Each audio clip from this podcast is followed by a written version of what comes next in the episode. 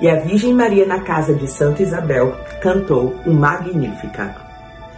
A minha alma engrandece o Senhor e meu espírito se alegra em Deus, meu Salvador. Toda a sua alma, com suas potências, com sua inteligência, se alegram no Senhor. Por quê? Porque ele olhou para a humildade de sua serva, pois aquela que queria ser a escrava da mãe do Senhor vai ser a própria mãe do Salvador. Todas as gerações de agora em diante me chamarão de feliz, sim, mãe, de bem-aventurada. Bendita sois vós entre todas as mulheres.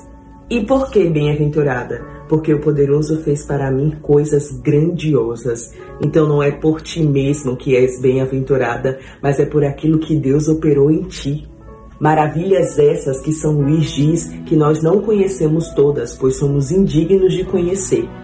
E quem é o poderoso? O seu nome é santo, e sua misericórdia se estende de geração em geração sobre aqueles que o temem. É o grande eu sou. Ele, o Todo-Poderoso, mostrou a força de seu braço, dispersou o que tem planos orgulhosos no coração, derrubou os poderosos dos seus tronos e os humildes exaltou. De bem saciou os famintos e despediu sem nada os ricos.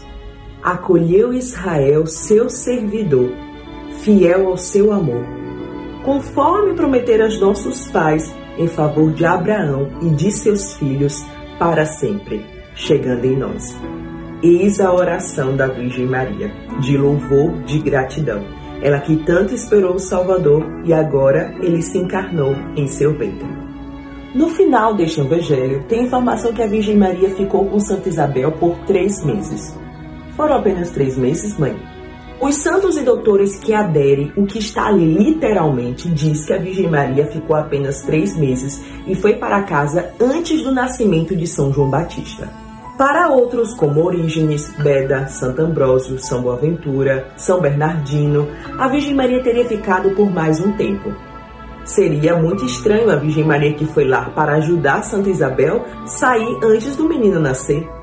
Então aquela história que acenderam uma grande fogueira para avisar para a Sagrada Família que São João Batista tinha nascido, não tem muito fundamento não. E que fogueira grande para uma distância de cem a cento e cinquenta quilômetros, né?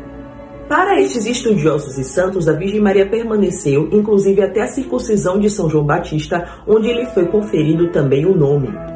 E Gesso ainda diz que São José estava, porque São José voltou para buscar a Virgem Maria e ainda ficou com ela alguns dias.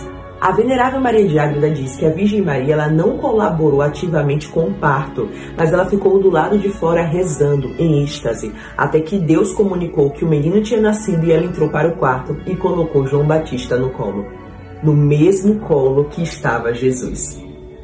E depois de toda a ajuda e de viver o nascimento de São João Batista, a Virgem Maria voltou para Nazaré com seu esposo São José. E Jesus no ventre, claro. Obrigado por escutar o especial mariano da Nath Cordeiro e da Gladys Religiosos.